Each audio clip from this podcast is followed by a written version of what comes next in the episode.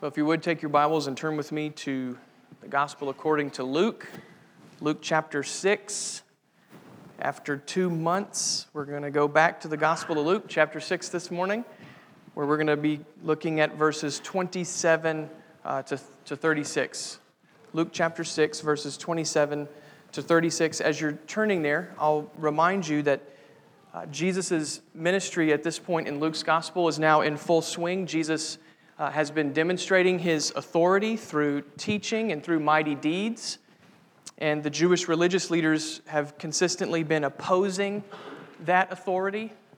So authority and opposition are kind of the themes of the gospel at this point. And that's the stage as we come to chapter six, where Jesus is in the midst of a lengthy sermon on discipleship. This sermon is sometimes called the Sermon on the Plain. It is probably the same uh, instance as the Sermon on the Mount in Matthew five. Um, and in this lengthy sermon, Jesus reminds his disciples that life in God's kingdom is upside down compared to the world. God's kingdom is upside down compared to the world. And today's text is the heart of that sermon. So, with that far too brief reminder in view, follow along with me as we read in God's Word. This is what the Holy Spirit says to the church, uh, beginning in verse twenty-seven of Luke chapter six. But I say to you who hear, love your enemies, do good to those who hate you, bless those who curse you, pray for those who abuse you. To the one who strikes you on the cheek, offer the other also, and from the one who takes away your cloak, do not withhold your tunic either. Give to everyone who begs from you, and from one who takes away your goods, do not demand them back. And as you wish that others would do to you, do so to them. If you love those who love you, what benefit is that to you? For even sinners love those who love them. And if you do good to those who do good to you, what benefit is that to you? For even sinners do the same. And if you lend to those from whom you expect to receive, what credit is that to you? Even sinners lend to sinners to get back the same amount. But love your enemies and do good and lend, expecting nothing in return. And your, your reward will be great, and you will be sons of the Most High, for He is kind to the ungrateful and the evil. Be merciful, even as your Father is merciful. Brothers and sisters, this is the word of the Lord given to us for our good. Let's pray together as we consider God's word. Father, help us now to hear your word uh, faithfully with hearts that are ready to trust you and to obey what you have said. Lord, please help us to understand the words of the Lord Jesus here and help us to follow them. Lord, please keep me from error. Please give our church discernment that we would both hold to the truth and stand firm in the truth and grow in the truth, Father. We pray in Jesus' name. Amen. Friends, my aim this morning in this sermon is twofold. I want us to think clearly about Jesus' teaching so that we might obey fully what the Lord demands. That's the aim. We want to think clearly so that we can obey fully what Christ commands. As Christians, one of our foundational convictions is that we are bound by the authority of God in Scripture to obey the commandments of Jesus Christ.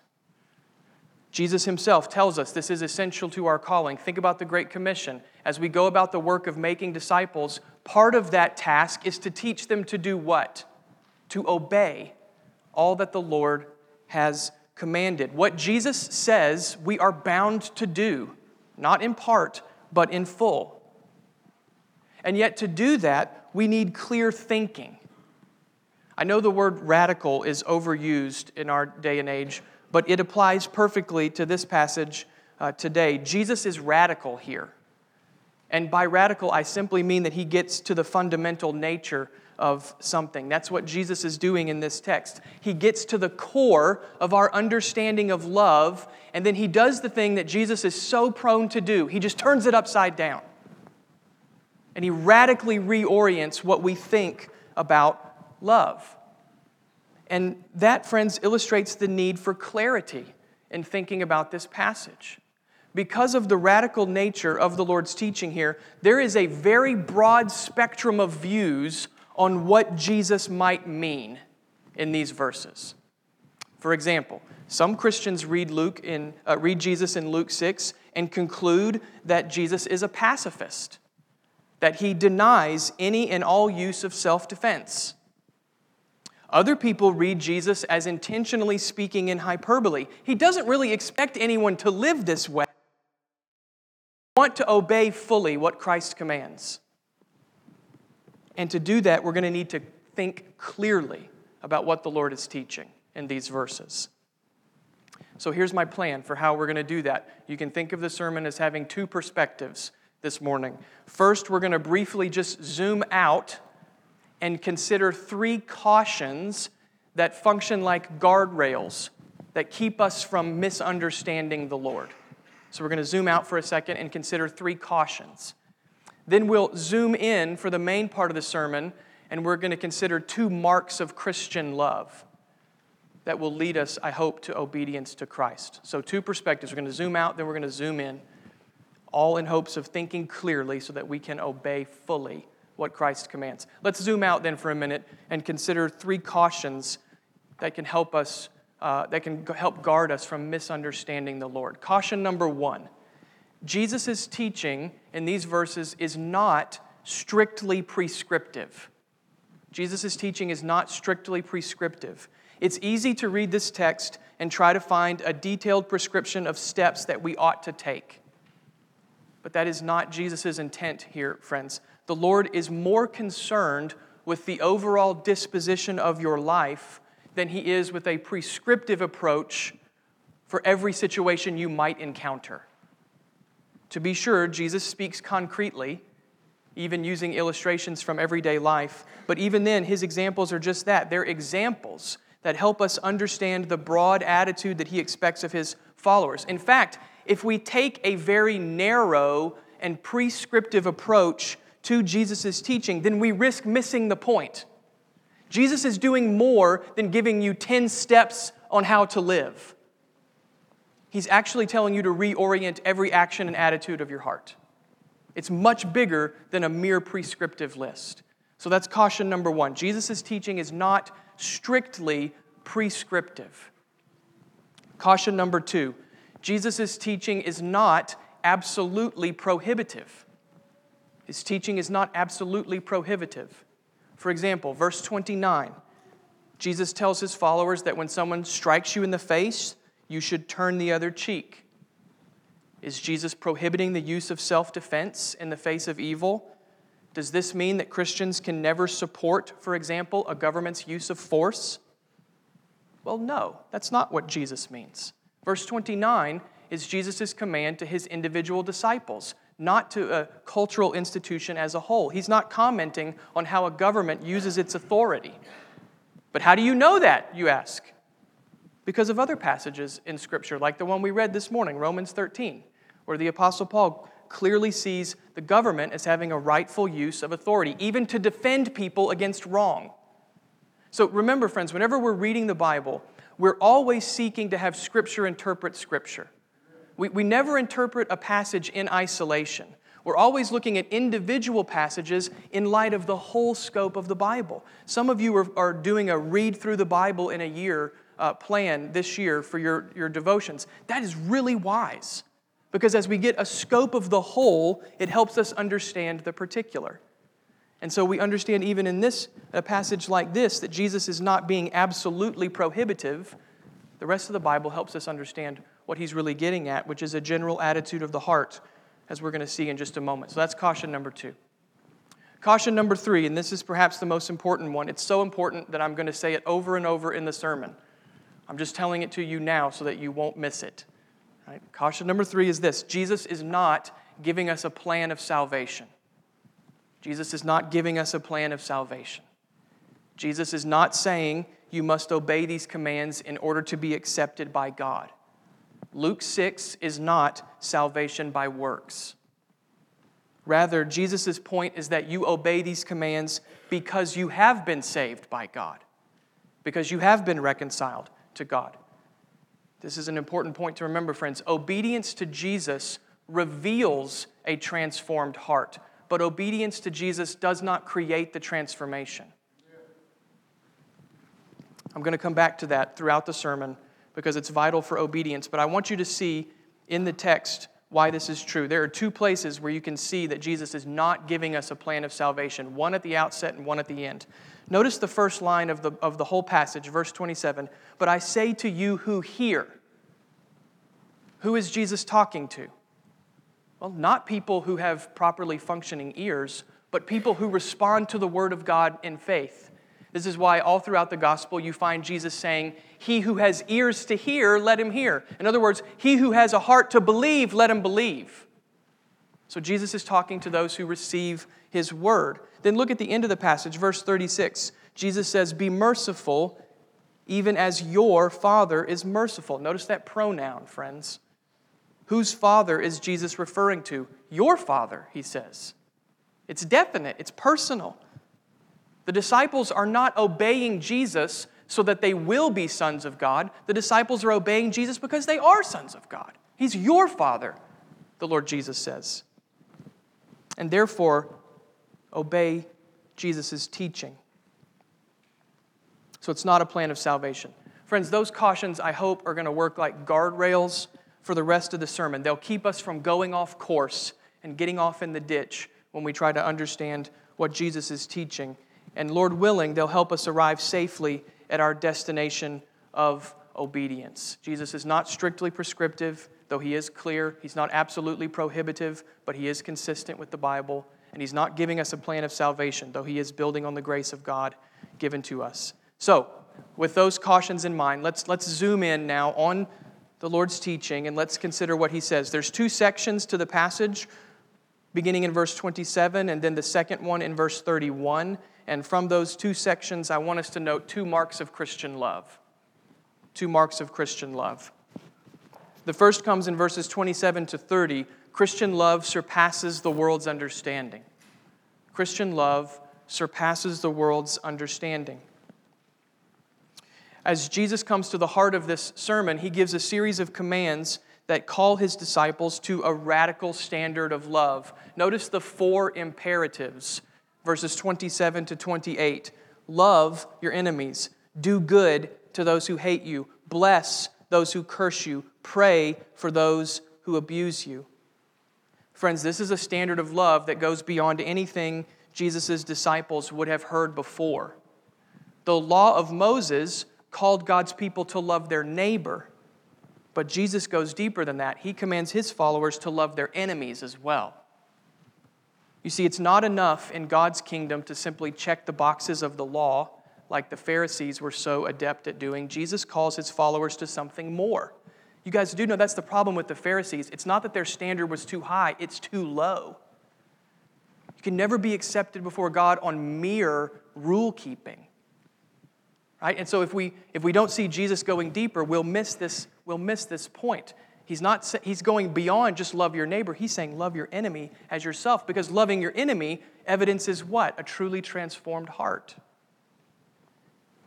Of course, as we consider that command, the question that leaps to our minds, or at least it's the question that leaps to my mind, who exactly is my enemy? Who's my enemy that I'm supposed to love? Well, the parallel passage in Matthew makes it clear that Jesus is talking about those who persecute God's people. In fact, Luke makes the same point. Look back up at verse twenty-two here in Luke chapter six, and you see a similar emphasis. Jesus says, verse twenty-two, "Blessed are you when people hate you, and when they exclude you and revile you and spurn your name as evil on account of the Son of Man." So in the context of the sermon, as Jesus is preaching, enemies are those who persecute the people of God. Enemies are those whose convictions about life are different than yours, whose fundamental beliefs about the universe are different than yours and perhaps even hostile to yours. Those are the enemies that Jesus has in view, and he says we're supposed to love those people. I was reading this week about the rise of uh, persecution in, in sub-Saharan Africa. seventeen of the fifty worst countries for Christian persecution are in Africa.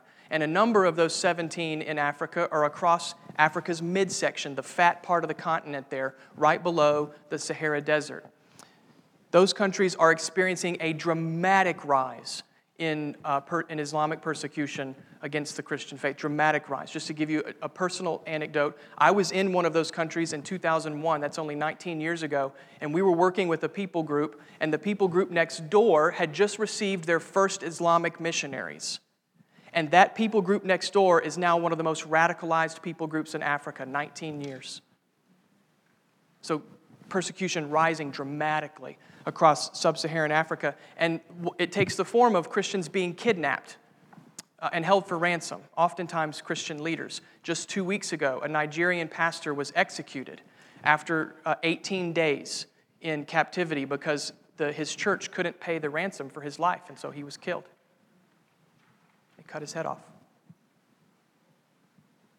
What should we do in response to those kind of things? Jesus says you should love your enemies and you should pray for them. You shouldn't repay evil for evil. We shouldn't insist on an eye for an eye kind of justice. Instead, we should love our enemies and treat them with goodness and kindness that they refuse to show to us. Friends, just think about how challenging that is for our brothers and sisters in places like Mali and Burkina Faso and Cameroon. They're on the front lines of loving their enemies. And maybe one practical takeaway from this sermon is that we ought to pray for them more, that the Lord would give them the grace to do what Jesus commands, which is to love our enemies. It's not just those faraway places, though, that this applies to. It's not just faraway countries that have to wrestle with Jesus' command. Think about our own context here in America. It may not be as severe, but it's still present. We live in an increasingly secular culture. I don't even think that's debatable anymore. An increasingly secular culture where the one thing that absolutely cannot be tolerated is convictional Christianity. Our culture will put up with anything else, but not that. Not convictional Christianity. Every week, there's a new story about attacks on religious liberty. Every week, there's a new story about Christians under fire for biblical convictions. How do we respond to those things? Well, if we're not careful, we can easily get sucked into the mentality that tries to match people blow for blow. You, you know what I'm talking about here. The signs of this are sadly far too common to spot among professing Christians. Inflammatory language, right? Talks of payback, this language of getting what we deserve, very militant views of striking back at people. Don't misunderstand me. I'm going to be the first to argue that there's a place for standing up for righteousness in the public square. I'm not talking about that, but I am talking about the attitude of the heart when you go into the public square to stand up for righteousness. I'm talking about what goes on in our hearts and minds, about this tendency to view folks in the culture as though our only obligation is to crush them. Friends, that's not Jesus' command. We do have a deeper obligation. Listen to what the Lord says. His teaching gives us a more important obligation, and that's to love our enemies and to pray for those who mistreat us. You know, the call to prayer is key in this passage. As one commentator has said about this text, interceding before God on someone's behalf is the highest expression of love. That's true. It's the highest form of love. Prayer, in other words, is not a passive religious duty, but it's an active expression of love. This is a good check on our hearts, friends. This is a good place to test yourself against the Word of God. Can you honestly pray for people in the world who mistreat or oppose you and, more broadly, the people of God? Can you pray for them? Right now, think of the person who you consider to be the church's most dangerous human enemy. Maybe it's a specific person. Maybe it's a group of people. Can you pray for that person? Do you? Do you pray for them? If not, then there may be some hardness of heart present in us for which we need to repent. As Christians, we love our enemies. At the same time, notice that Jesus' command goes beyond praying as well. Verse twenty-seven, he says, "Do good to those who hate you." In other words, take tangible action to show mercy and compassion to people who don't deserve it. What does that look like, you ask? Well, notice verse twenty-nine, where Jesus gives a series of illustrations.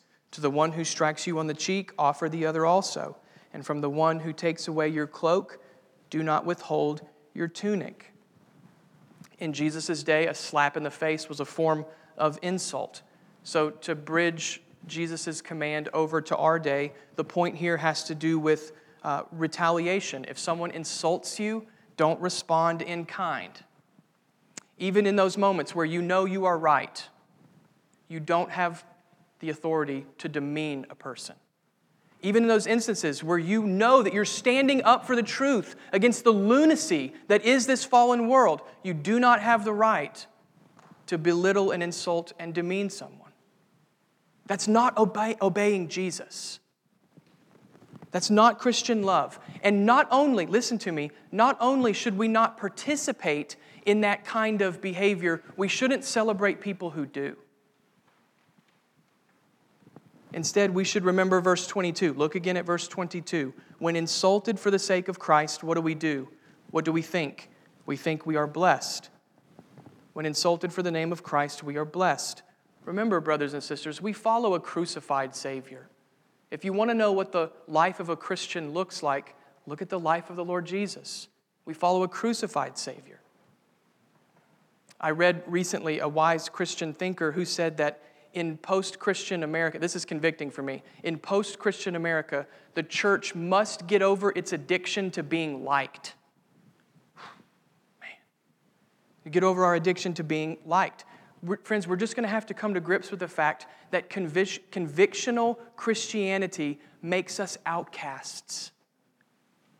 This is not surprising. Peter told us we're aliens and strangers in this world, sojourners and exiles. And praise God, we haven't felt the full effect of that in the history of our nation, but we're going to. So we need to get over our addiction to being liked. And we need to recognize that if you're going to stand on the Bible and believe things convictionally in the Scriptures, you're just going to be weird in the world's eyes. Are you okay with that? Are you okay with being an outcast? Because that's what Jesus is saying here. There will be insults and ridicule and opposition. But then again, that's not surprising. Whom do we follow? A Savior who literally took blows to his body and prayed for God to forgive his enemies. So just like the Lord then, who turned the other cheek, so must we. We never have the right to return insult for insult. Still, Jesus presses us deeper. We reject retaliation and we embrace otherworldly generosity. Notice verse thirty. Give to everyone who begs from you, and from the one who takes away your goods, do not demand them back. Now, the context here is what in Jesus' day was called giving alms. He's referring to people who have no ability to meet their basic physical needs. And in such situations, we as Christians are called to help in accordance with our ability. What's more, we should help even when we know the person won't be able to return the favor down the road. That's what Jesus means when he says, give without demanding anything back. He's not talking about mere repayment like a loan. He's talking about helping a person whom you know, honestly, is never going to be able to help you back. Help that person, Jesus says. Give to that person. So if you were to try to just put it more plainly or more, you know, or more pithy so that you remember what Jesus is saying, we should never value possessions over people. Never value possessions over people. If our love of stuff keeps us from generosity, then we're not living in step with the Lord's command. Friends, I'm, I'm piling up the points here in order to press home to you how radical this is. Jesus' teaching far surpasses anything the world understands. Do you see it? In the world's eyes, you would never love your enemies. They may say they're going to love their enemies, but they don't. You would never love your enemies. You would never do good to someone who mistreats you. Those things are preposterous. And that's exactly Jesus' point. It's precisely what he's trying to say. Life in God's kingdom defies the world's understanding. We could even say it in a stronger way. Life in God's kingdom confounds the world. Just confounds the world. Which means apart from grace, the world has no category for this kind of love. Now, all of that raises a question for us. If this is so world-defying, if it's so out of sorts, and according to our natural understanding, how is this kind of love even possible? How can you even live this way? Well, the answer, friends, brings us to the second mark of Christian love. This time, verses thirty-one to thirty-five, Christian love reveals the gospel's power.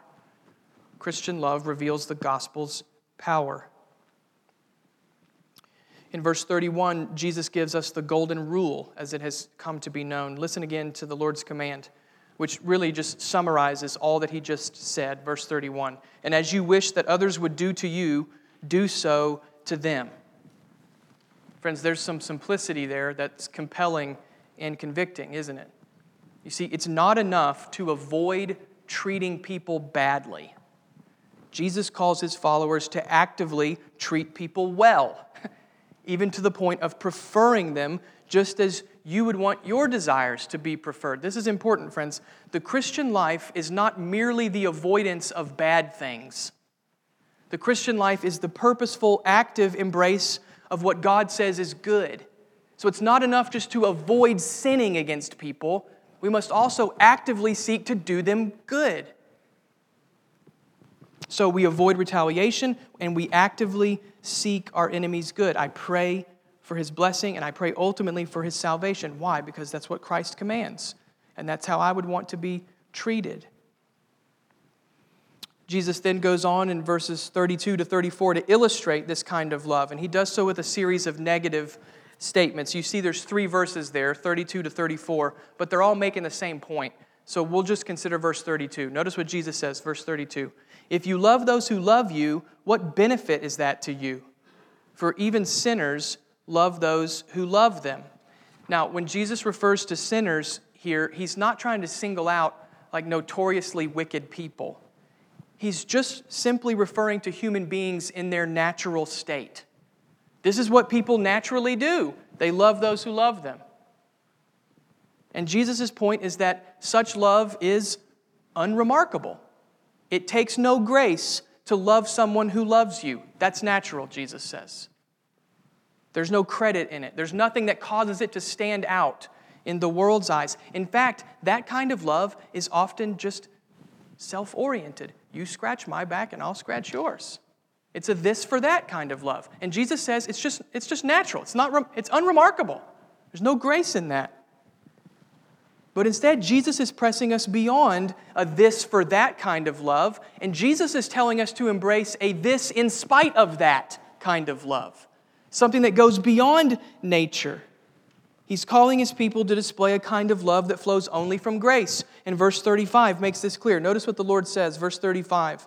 But love your enemies and do good and lend, expecting nothing in return, and your reward will be great, and you will be sons of the Most High, for he is kind to the grateful, he's kind to the ungrateful and the evil. So you hear Jesus summarizing there, but there's also a new component, isn't there? Jesus speaks of a heavenly reward as well as being known as sons of God. Now here's where we have to remember those guardrails from earlier in the sermon. Is Jesus saying that we become sons of God by loving our enemies? No, not in the least. Rather, Jesus' point is what we noted earlier. Loving our enemies reveals that we are sons of God. Loving our enemies reveals that we have received the heavenly reward. And we're so confident of that reward that we're willing to live radical lives in the here and now. This is so key for us to understand, friends. The only way for sinners like us to display such radical love is by first receiving that love from God himself. You've got to receive the love of God in order to show the love of God. In fact, notice the last phrase of the verse. For God is kind to the ungrateful and the evil. Who are the ungrateful and the evil? We are. We're the ungrateful and the evil. The only reason we know God's kindness is because while we were enemies, we were reconciled to God by the death of his Son, Romans five ten. Do you see the connection? Jesus is not telling us to love our enemies so that God will love us. That's anti-gospel. That's the opposite of good news. That's bad news. Jesus is saying good news here. He's telling us that we love our enemies because God first loved us, His enemies. Listen, it's one of the bedrock truths of the Christian life, and it's one that we need to remember again and again. Any good that we do as a Christian is only a fruit of God's goodness to us and in us. Any love that we display is only a fruit of God's love first given to us in Christ. Jesus is the vine and we are the branches, remember? We bear fruit only by being in Him. Our heavenly reward is Christ Himself. And our great hope is that by holding fast to Christ, by abiding in the vine, we will hear the Father say to us, "Well done, good and faithful servant." So go back to that question I asked you just a minute ago. How can anyone live like this? How is such radical love possible? The answer, friends, is only through the gospel of Christ. And I don't mean that tritely. Remember, we want to obey fully the Lord's commands. So I'm not, I'm not trying to give you an easy out today. I want our church to be full of Christians who defy the world, love the lost, and contend for the truth. So I am not interested in giving you a pat answer. I am not interested in assuaging your conscience today. Instead, I mean this with a white-hot intensity of heart that leads to obedience. The only source for radical, world-defying love is the gospel of Christ. It's the only source. Think about it. The gospel tells me that God will right every wrong, either at the cross of Christ or on the last day. And therefore, in light of Christ's work, I can love those who hate me. I can choose to endure injustice. I can choose not to retaliate. I can even pray for people who oppose the church. Why? Because I know that God will right every wrong in Christ. You see, the gospel strengthens me to obey God. And on and on it goes. The gospel also tells me that I've been given every spiritual blessing in the heavenly places in Christ Jesus. How many blessings has God withheld from you? None. All of them in Christ. You've given, He's given them all to you. You're rich in Jesus. You're rich in Jesus. And therefore, you can live a life of radical generosity, even towards those who might take advantage of you, even towards those who would never be able to return your kindness. You can do good to them because God has done good to you in the gospel. You see, the gospel strengthens me to obey. The gospel tells me that all of my sins have been forgiven. And therefore, when someone sins against me over and over and over and over, I can forgive them. Why? Because God has forgiven me in Christ. You see what I'm saying? The gospel here, friends, is strengthening us. In, th- in these ways and in so many more, the gospel is actually equipping us and emboldening and empowering us to love and live as Jesus commands. So it's not a stretch. It's not a stretch. It's not, uh, it's not trite. It's not just a pat answer to say that the gospel is the only way to obey Jesus' commands. Friends, pray. Pray that God would open our eyes to see more and more of the power of Christ crucified. Not just the power that saves us from hell, praise God, but a power that equips us to obey the Lord. There's so much more to the gospel than what we have seen. And if I'm just being honest, friends, our love for the gospel is far too weak. And I say that because mine is. Pray for God to help us to see the power of Christ crucified so that we would be equipped with that power to live in the here and now in ways that defy the world. We embrace the gospel by faith, and then by faith we choose to obey Jesus, empowered by the very love of God that we first received in Christ. This is Jesus' radical call to love. It surpasses the world's understanding, and in doing that, it reveals the gospel's power. Friends, as we get ready to close, I want to make sure that we understand what a powerful witness this kind of love is to the watching world.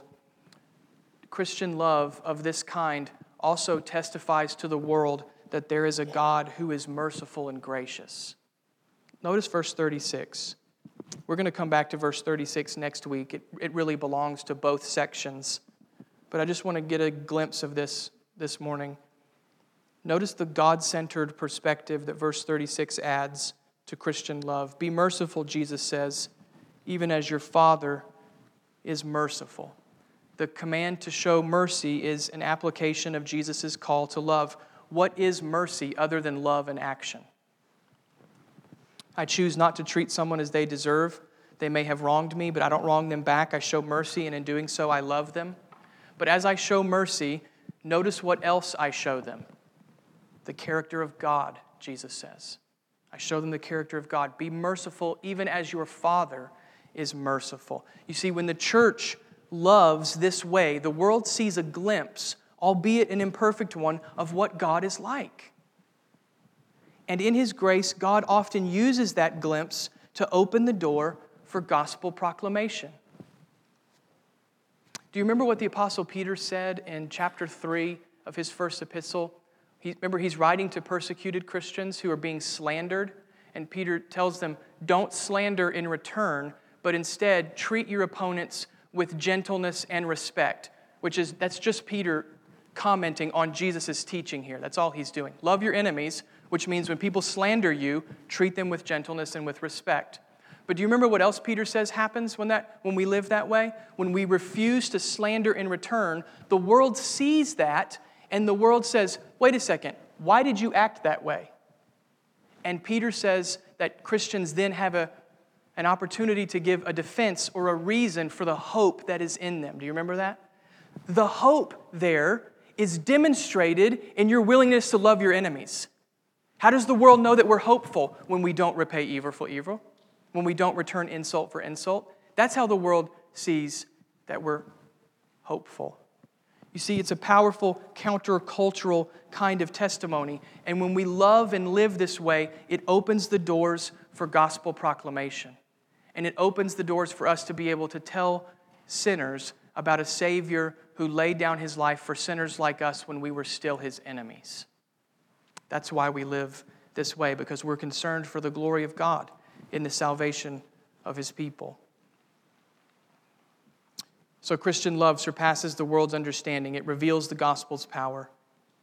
And you know what else it does, friends? It also testifies to the Father's grace in Christ. So that may that be our testimony, friends, to the glory of God and for the salvation of the lost. Amen. Let's pray.